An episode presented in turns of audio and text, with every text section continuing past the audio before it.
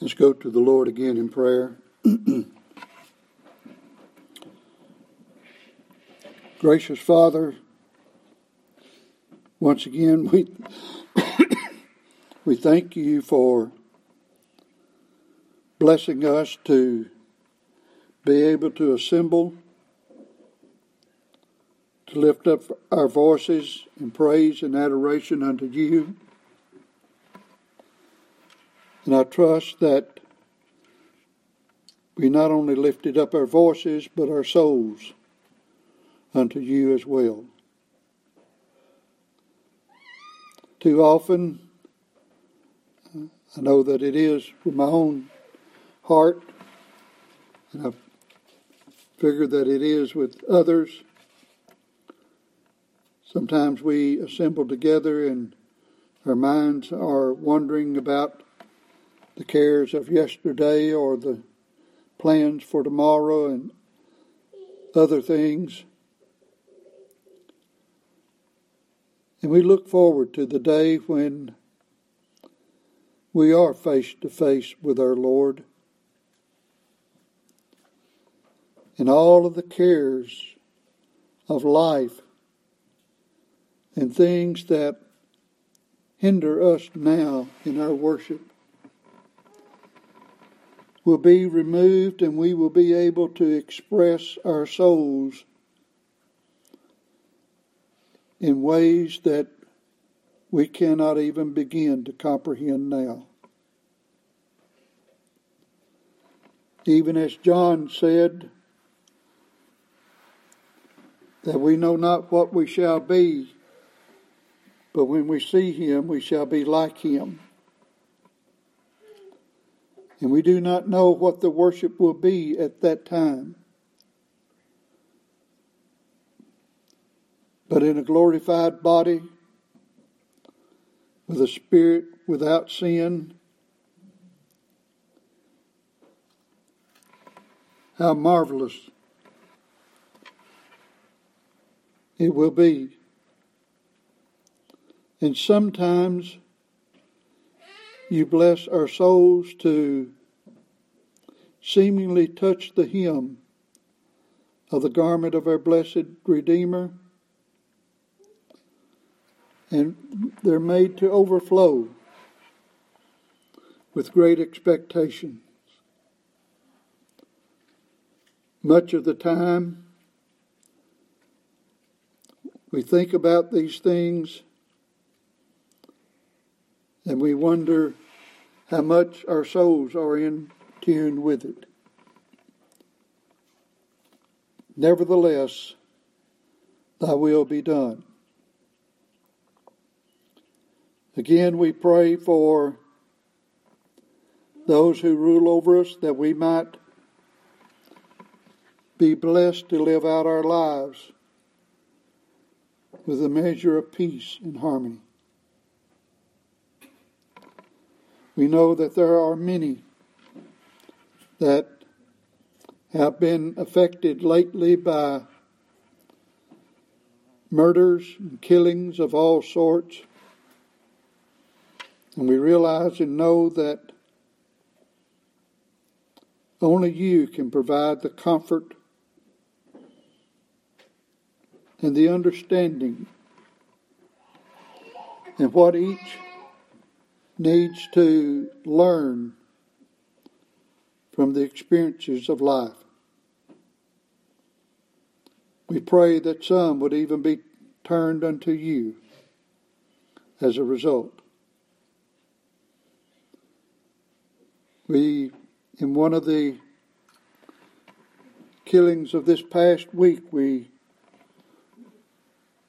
realized that someone that we knew were in the working in the same area of that hospital, but happened to be in another section when the killings took place. Truly, our times are in your hand. Bless us to realize that in our own trials and afflictions and not murmur and complain. We pray in Jesus' name. Amen. Today we start on the fifth chapter of Galatians. And I want to take the time to, to read it, to familiarize ourselves a little bit more with it. Stand fast, therefore, in the liberty wherewith Christ hath made us free and be not entangled again with the yoke of bondage. Behold, I, Paul, say unto you that if ye be circumcised, Christ shall profit you nothing. For I testify again in every man that is circumcised that he is a debtor to do the whole law.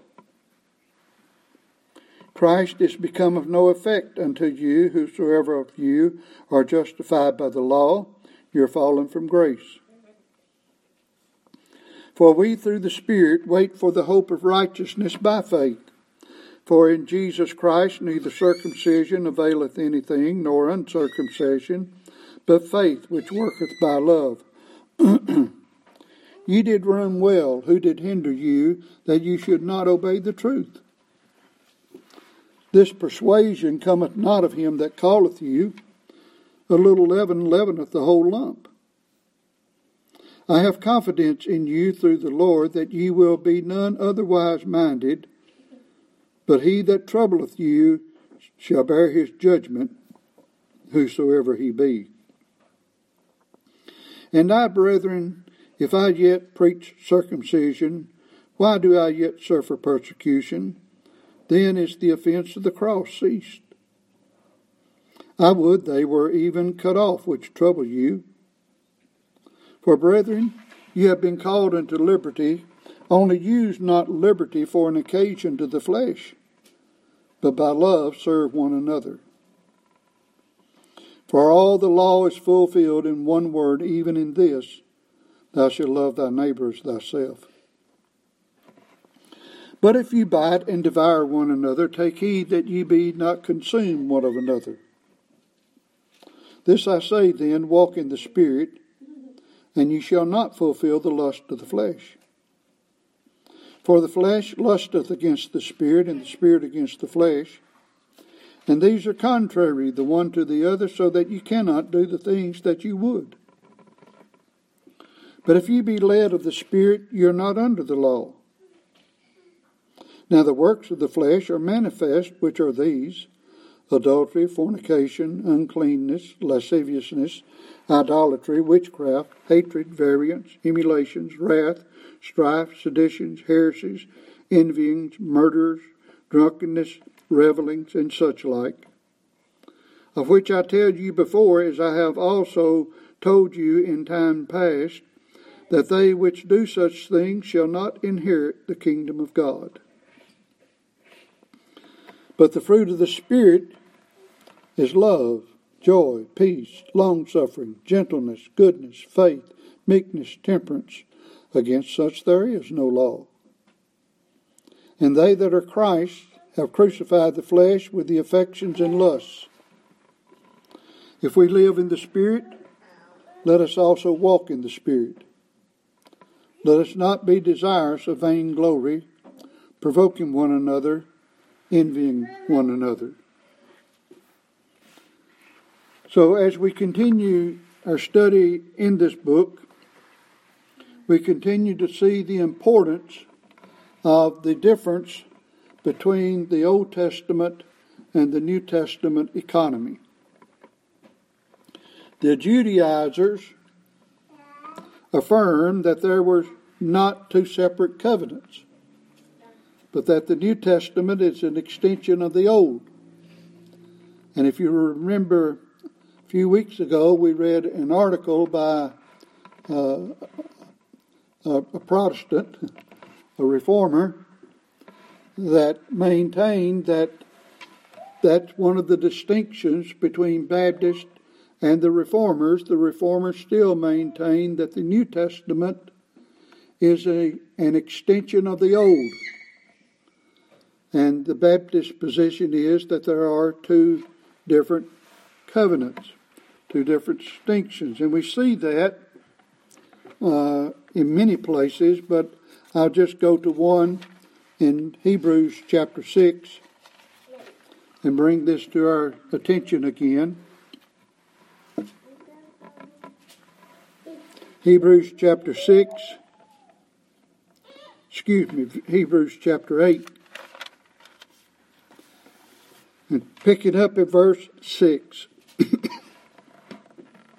but now hath he, that is Christ, obtained a more excellent ministry, by how much also he is the mediator of a better covenant, which was established upon better promises. For if that first covenant had been faultless, then should no place have been sought for the second. For finding fault with them, he saith, Behold, the days come, saith the Lord, when I will make a new covenant with the house of Israel and with the house of Judah. Not according to the covenant that I made with their fathers in the day when I took them uh, by the hand to lead them out of the land of Egypt, because they continued not in my covenant, and I regarded them not, saith the Lord. For this is the covenant that I will make with the house of Israel after those days, saith the Lord. I will put my laws into their mind and write them in, in their hearts. And I will be to them a God, and they shall be to me a people. And they shall not teach every man his neighbor and every man his brother, saying, Know the Lord, for all shall know me, from the least to the greatest. For I will be merciful to their unrighteousness, and their sins and their iniquities will I remember no more. In that he saith, A new covenant he hath made the first old. Now that which decayeth and waxeth old is ready to vanish away. Now there's many things that we could say uh, in those verses, but you can see from uh, verse 7 that there is a first and a second covenant. He said, For that if that first covenant had been faultless, then no place should have been fought, uh, sought for the second. Also in verse 6, there is a covenant that is better than the first one. Also in verse 6, we see that Christ is the mediator of a better covenant. In verses 8 and 9, you can see that there is a new covenant, and it's not an extension of the old covenant. And the new covenant writes the law in the hearts of the people of God, whereas the old covenant did not.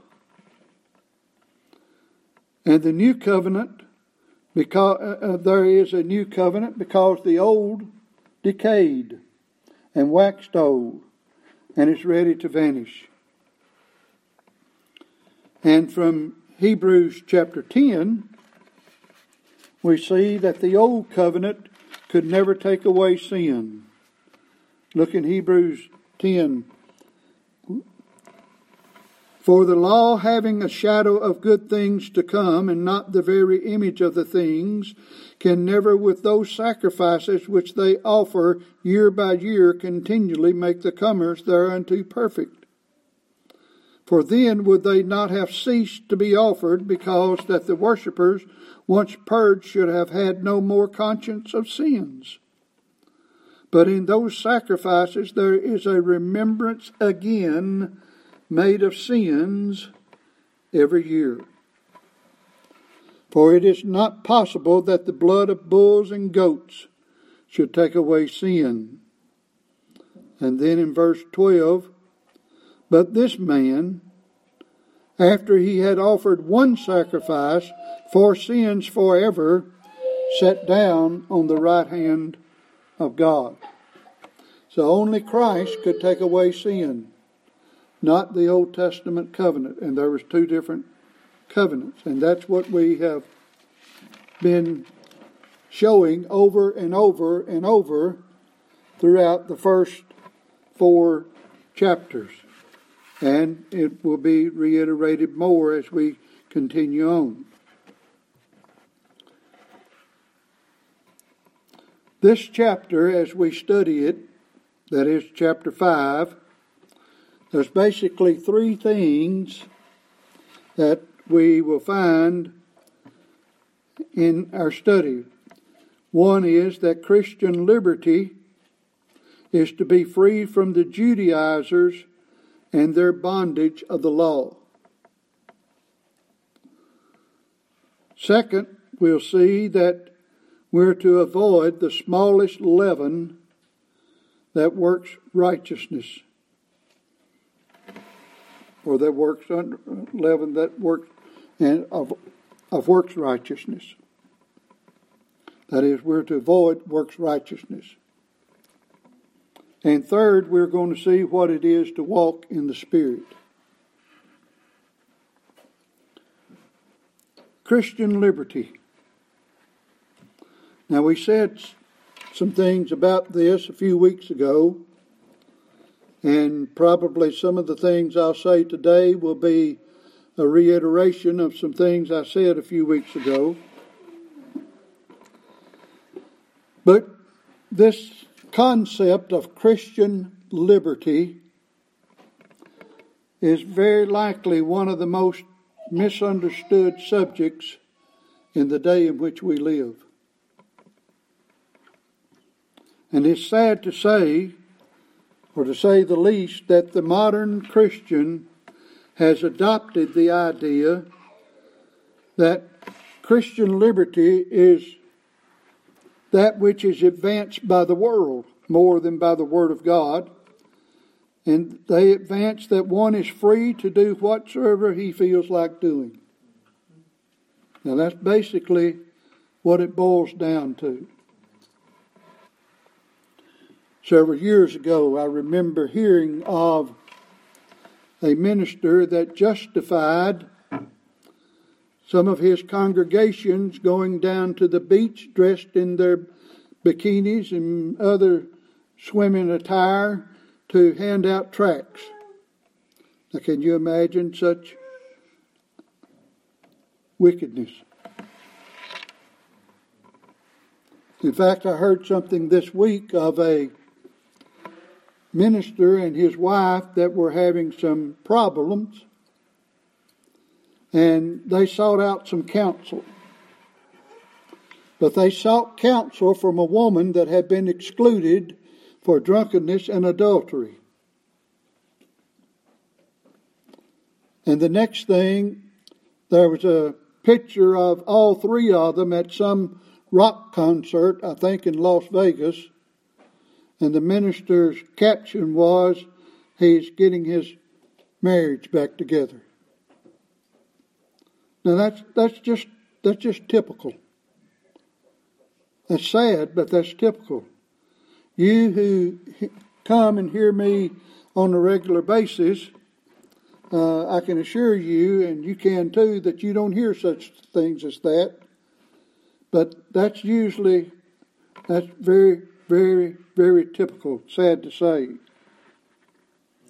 But Paul pointed out, particularly in the verse, uh, in the thirteenth verse of this same chapter, he said that they were not to use liberty for an occasion to the flesh. For an occasion to the flesh. You say, what is an occasion to the flesh? Well, most likely, whatever stirs up the flesh is wrong. But we'll say more about that. There are some things that uh, the flesh could be stirred up.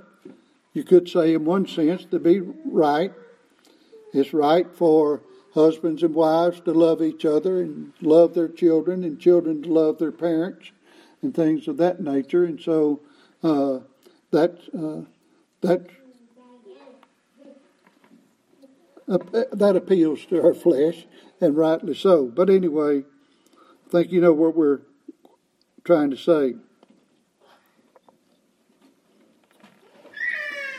some of these some of these modern Christian liberty folks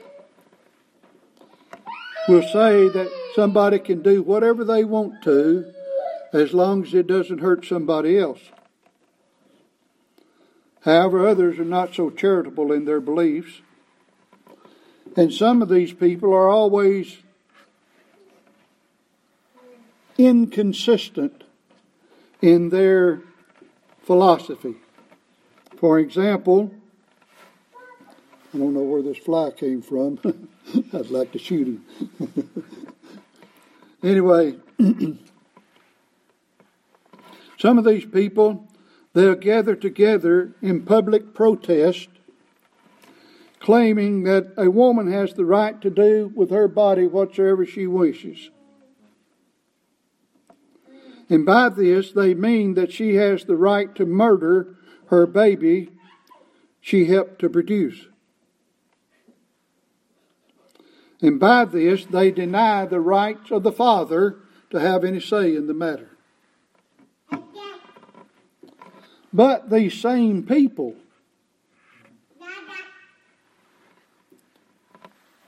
will make crowds and have marches and protest for their liberty to do what they desire, and yet they'll push the government to force vaccinations, wearing of masks, social distancing, impose various laws and regulations on people and private businesses against their wills and often against lawful rights.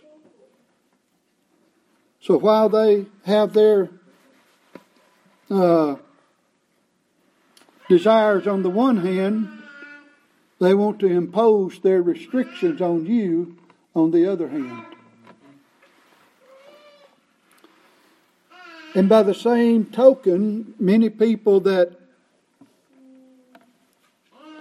try to, and I'm talking about Christians now, that try to maintain their so called Christian liberty and call other folks legalist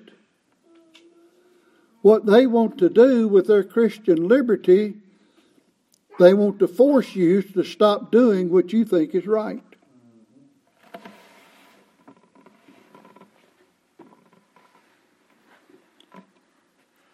And so they identify with the world more than they identify with God. And often, when a minister or someone teaches that the truth about sanctification and how Christians are to live and act and not look like the world, he is often called and labeled a legalist and trying to rob others of their Christian liberty.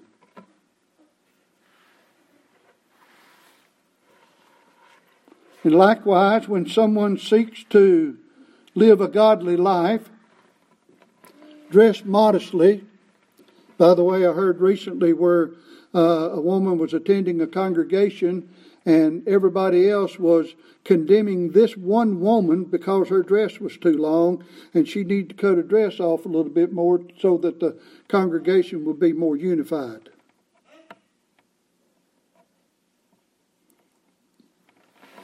In other words, they don't want you to do what you think is right. They want to force you to their worldly standards. And often, when someone does dress modestly and doesn't practice cross dressing and wears a head covering out of respect to the Lord and to her husband as she ought, and has her hair according to the scriptures, avoid pagan holidays and other godly directives, those individuals usually too are labeled legalist. But as we have pointed out before, what is a legalist is one that seeks to be justified by their law works. Now, if a woman who does uh, dress modestly and does wear a head covering and has her attire according to Scripture and everything else, if she's trusting in that to make her more spiritual, she is a legalist. And a man who uh, tries to dress modestly and act like he ought to and not be conformed to the world in order to be justified, he is a legalist.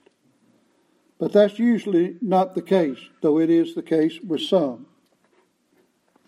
There are some groups of people that seemingly, uh, from all of their writings, they trust more in their uh, attire than they trust in Christ. And that's sad.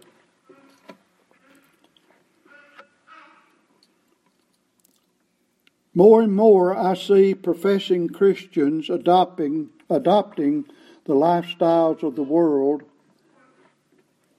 And sad to say, it is being practiced by many who preach and talk about not being conformed to the world. In other words, I hear and see preachers preach not to be conformed to the world, and yet I see them on social media in shorts and sometimes naked from the waist up. And yet they're still saying that you shouldn't be conformed to the world.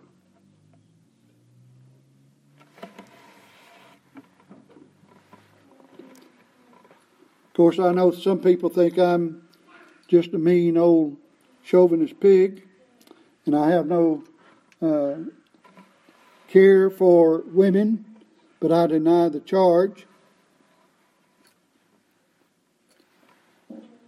Because any man, any man that allows his wife to dress immodestly,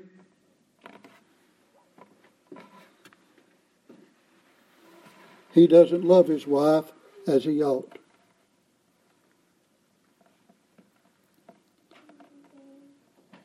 I probably have it written down somewhere here in my notes. But the base nature of man, the base nature of a male, is so base when women dress immodestly, it causes him to lust and to look when he shouldn't. That's the base nature of man.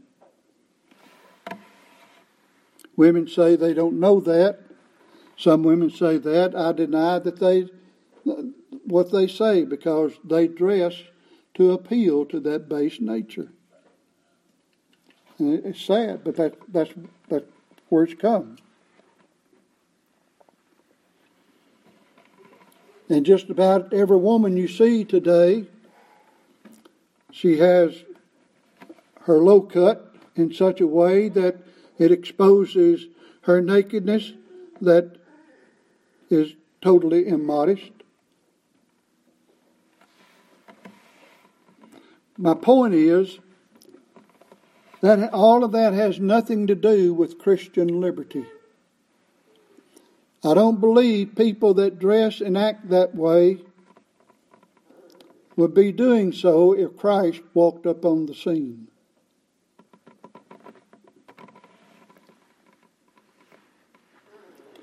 And I see men as well as women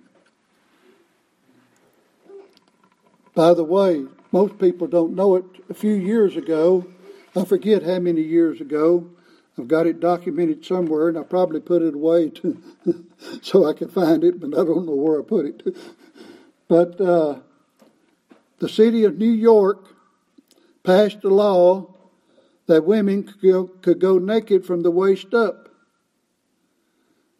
And you know why that law got passed? It's because the women pushed it because men could, could go naked from the waist up. So the idea was that if men could, women could.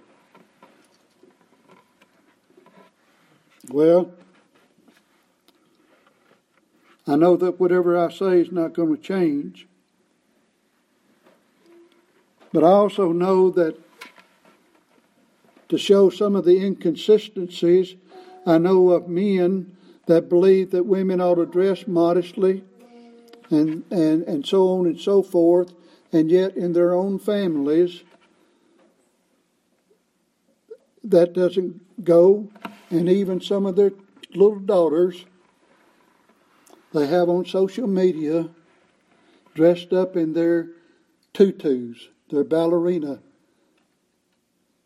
costumes, which cannot be construed as being modest in any sense of the word.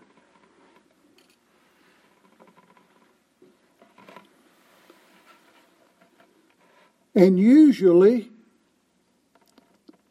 well, I say usually, in many cases, the reason the men allow that to go on is because they know that they'll lose their marriage if they stand the ground.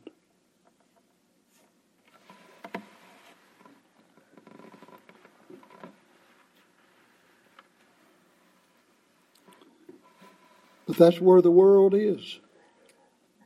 That's where the world is. But my point is that is not Christian liberty. That is not Christian liberty. And I think I mentioned not long ago that there was a deacon in a congregation that wrote an excellent article or a paper on cross dressing and presented it to the congregation because some of the women were beginning to practice it. When the pastor had preached all of his ministry against it, and he even got up in the pulpit afterwards and commended the article that the deacon passed out amongst uh, the congregation and said that it was right on target. And for what it's worth, uh, like I said, I read it. Uh, it was not written in any judgmental way or as harsh. It was an appeal, a scriptural appeal. But anyway, it from from what I hear through the grapevine, of course, you know some the, sometimes that's not right but some women took exception to it. But the article had many, many, many passages of Scripture.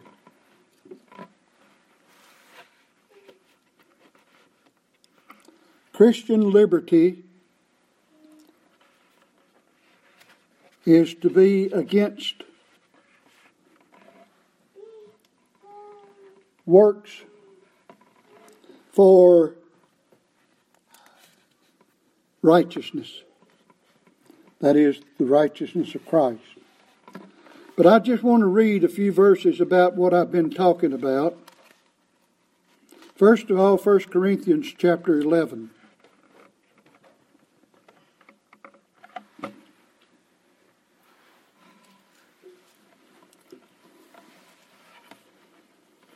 Now I know that there are ministers that say that 1 Corinthians chapter 11, the first part of this, is a cultural thing.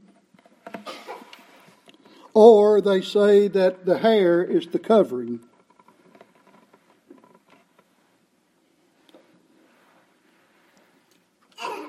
But you will search history all you want to you will not find 1 Corinthians chapter 11 fitting any culture. Greek, Roman, Jewish, Babylonian, Assyrian, Egyptian, no culture fits 1 Corinthians chapter 11. If you take everything that's being said. Let me read it. Be ye followers of me, even as I also am of Christ. Now I praise you, brethren, that you remember me in all things and keep the ordinances as I deliver them to you. I would have you know that the head of every man is Christ, and the head of the woman is the man, and the head of Christ is God. That verse is denied by most today. Every man praying or prophesying, having his head covered, dishonoreth his head. Now, let's say that the hair is the covering. That's saying that any man praying with hair on his head is dishonoring his head. That doesn't make sense, does it? Verse 5 Every woman that prayeth or prophesieth with her head uncovered, that is, with no hair on her head, dishonoreth her head. That doesn't make sense, does it? For that is even all one as if she were shaven. For if a woman be not covered, that is, if a woman doesn't have any hair on her head, let her also be shorn. Well, how can she cut her hair off if she doesn't have any hair on her head? You see the ridiculousness of saying that the hair, the the hair is the covering? But if it be a shame for a woman to be shorn or shaven, let her be covered. For indeed a man ought not to cover his head, for as much as he is the image and glory of God, but the woman is the glory of the man. For the man is not of the woman, but the woman of the man. I don't have time to comment on all of this. Neither was the man created for the woman, but the woman for the man. For this cause ought the woman to have power on her head because of the angels. In other words, she should have the authority or a head covering on because angels are watching her. And ladies, you who have your head covered, you are teaching angels. I would not say that if the scriptures didn't teach it. But you're teaching angels. You're teaching angels about submission. You don't feel like it, do you? You don't think that that's what you're doing when you put your head covering on, do you? You see, walking by faith is not a matter of feeling, it's just a matter of doing. And whether you feel like it or whether you feel worthy of it is not the point. The point is you're obeying God. Verse 11 Nevertheless, neither is the man without the woman, neither the woman without the man in the Lord. That is, the man doesn't need to uh, be a tyrant over her, he's to love her, and so on. Anyway, for as the woman is of the man, even so the man also by the woman, but all things of God. Judge in yourselves, is it uncomely that a woman pray unto God uncovered? Doth not even nature itself teach you that if a man have long hair, it is a shame unto him? But if a woman have long hair, it is a glory to her, for her hair is given her for a covering. But if any man seem to be contentious, we have no such customs, neither in the churches of God. Some people take that verse of Scripture and say, well, uh, we don't need to be contentious. We just don't worry about it. Don't say anything about it. That's like saying God took up uh, 15 verses of Scripture to say it doesn't matter. No, what that's saying is if you're going to argue with it, this is what the congregations practice, and you're being contentious if you're going to deny what this is being, te- being taught. 2 Timothy chapter 2.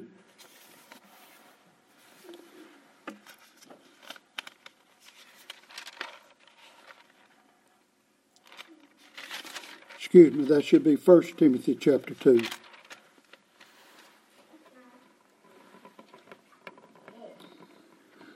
Some might say, well, you're, you're not, this is not very popular. God didn't call me to be popular.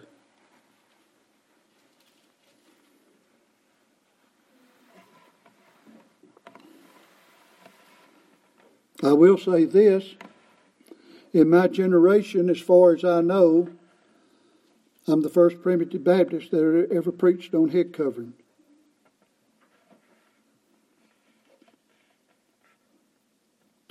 When I was a child and went to the house of God, all women had their heads covered. They either had a bonnet or a hat on. And I think preachers may have been the cause of women taking their head coverings off. First of all, for not preaching what the scriptures teach, and secondly, preaching against so called Easter bonnets and for vain show. I don't know that, but somehow it got sidetracked. 1 Timothy chapter 2, verse 8. I will therefore that men pray everywhere, lifting up holy hands without wrath and doubting. In like manner also, women, that women adorn themselves in modest apparel, in shamefacedness. How many of you have ever heard a sermon on shamefacedness? You say, well, that wouldn't be popular. No, it wouldn't. You say, well, what does that mean? Look it up in the Greek. It means exactly what it says.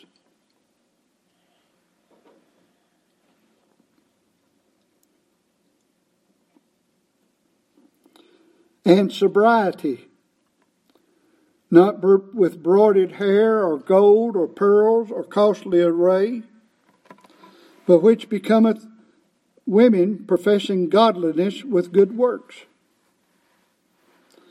Let the woman learn in silence with all subjection.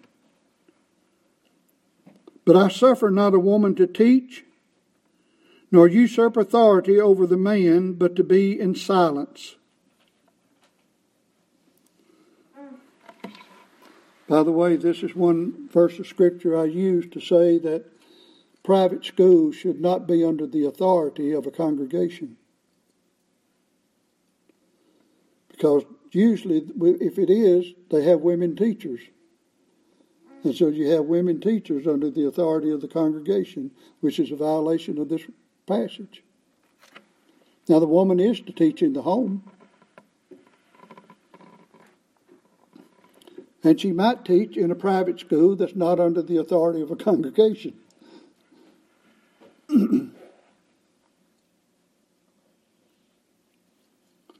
But I suffer not a woman to teach, nor usurp authority over the man, but to be in silence, for Adam was first formed, then Eve.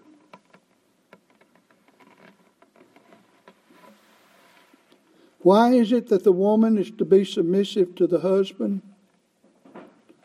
And the woman is to be submissive to men in general? The law of creation. God created Adam first, and then he created the woman. We read that in 1 Corinthians 11.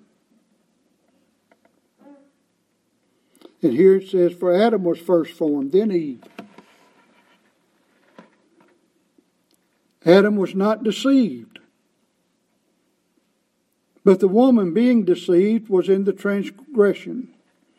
Notwithstanding, she shall be saved in childbearing if they continue in faith and charity and holiness with sobriety. Now, that's a difficult passage, but I'll tell you what I think.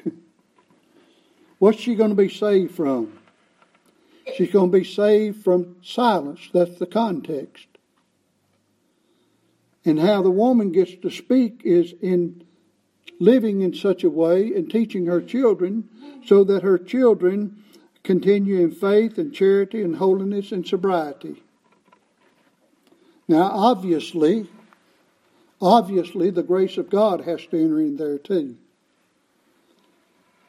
But you can find that children that are usually taught properly from their youth up, usually, when they become adults, they're still good, respectable citizens, as a general rule, but not always there.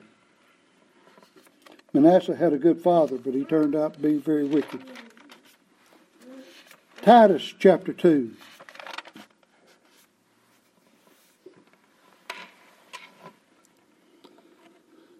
But speak thou the things which become sound doctrine. Sound doctrine? So is he going to talk about election and justification and redemption and propitiation? No. Sound doctrine. That the aged men be sober, grave, temperate, sound in faith, in charity, in patience. The aged women likewise, that they be in behavior as becometh holiness, not false accusers, not given to much wine, teachers of good things, that they may teach the young women to be sober, to love their husbands, to love their children. See a woman say, I don't love my husband. Well, you can learn to. How does an older woman teach a younger one to love if they can't learn it? And learn to teach them to love their children. To be discreet, chaste, keepers at home. Several years ago, Brother Zach said he got out all of his Greek books and commentaries and everything. He was going to find out what keepers at home meant. He said when he got through, he found out it means keepers at home.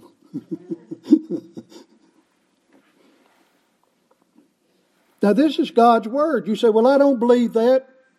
I believe it means something else. Well, you may believe whatever you believe, but you're believing contrary to what the Scriptures say.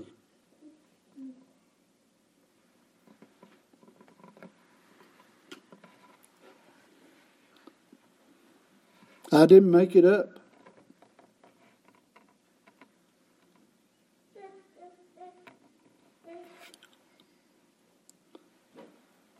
Keepers at home, good, obedient to their own husbands. Hmm. That the word of God be not blasphemed. There's a lot of blasphemy going on in houses across this nation. Young men, likewise exhort to be sober minded. I was raised with the idea that young men were to sow their wild oats before they settle down. God doesn't say that. God, God doesn't say that. God says they're to be sober minded. Notice this in all things showing thyself a pattern of good works in doctrine showing uncorruptness, gravity, sincerity, sound speech that cannot be condemned, that he that is of the contrary part may be ashamed, having no evil thing to say of you. Then he goes on talking about servants and so on, but I'm limiting this. Now let's go to one other, First Peter chapter 3.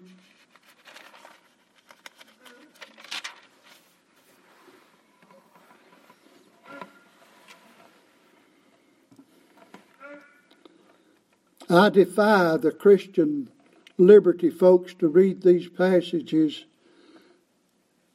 without explaining them away and justify their lifestyles.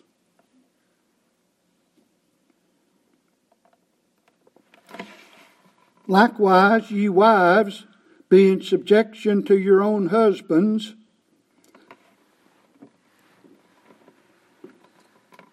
You know as well as I do, many women that were out in the workforce, they're subject to somebody else's, some other husband, and not their own husband.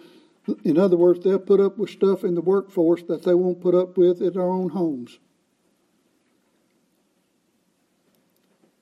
But they're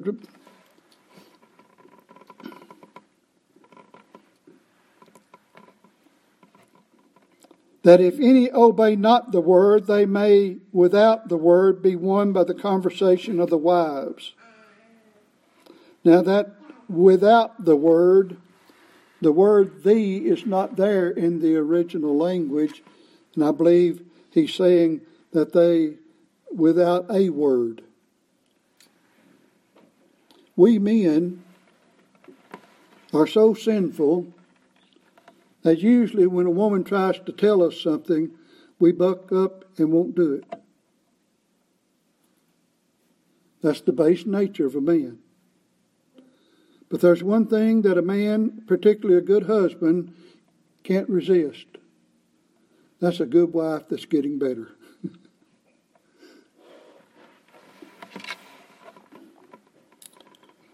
While they behold your chaste conversation coupled with fear, adorning whose adorning let it not be that outward adorning of plaiting the hair and the wearing of gold or the putting on of apparel, but let it be the hidden man of the heart, in that which is not corruptible, even the ornament of a meek and a quiet spirit, which is in the sight of God of great price.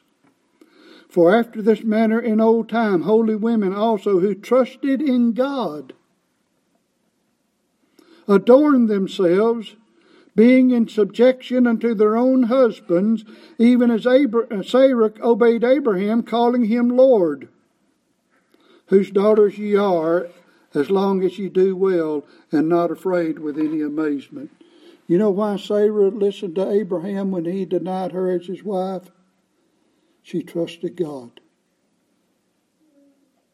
You say, well, what what was the virtue in all of that? I can't I can't separate it all out. I'm just reading the scriptures.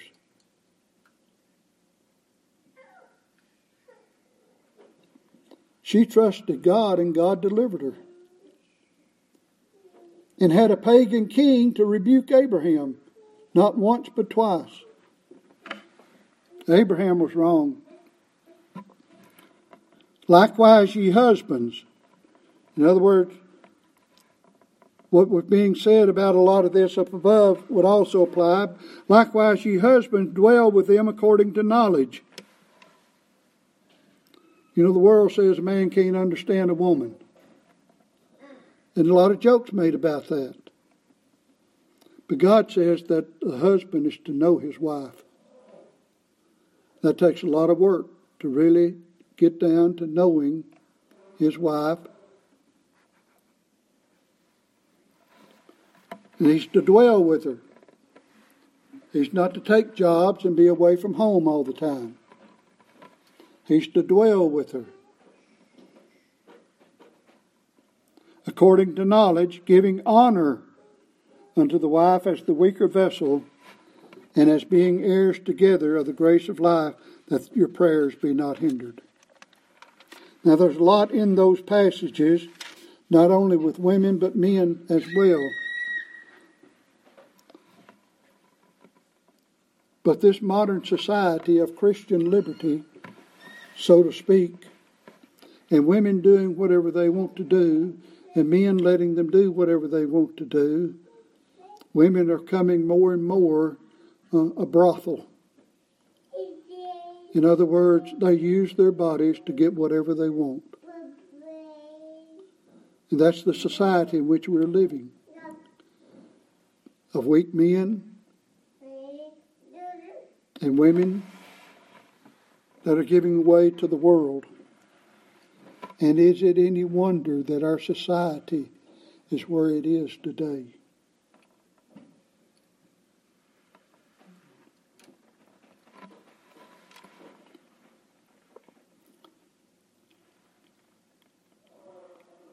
Well, we'll stop with that pick up here, Lord willing, this afternoon. Let's pray. Heavenly Father,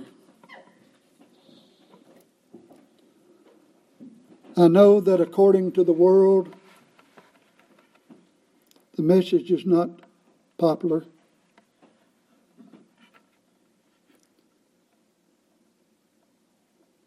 And I'm also well aware of the fact that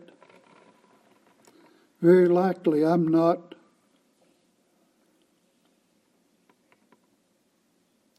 on target as much as the scriptures are teaching. Simply because of my own living in the world,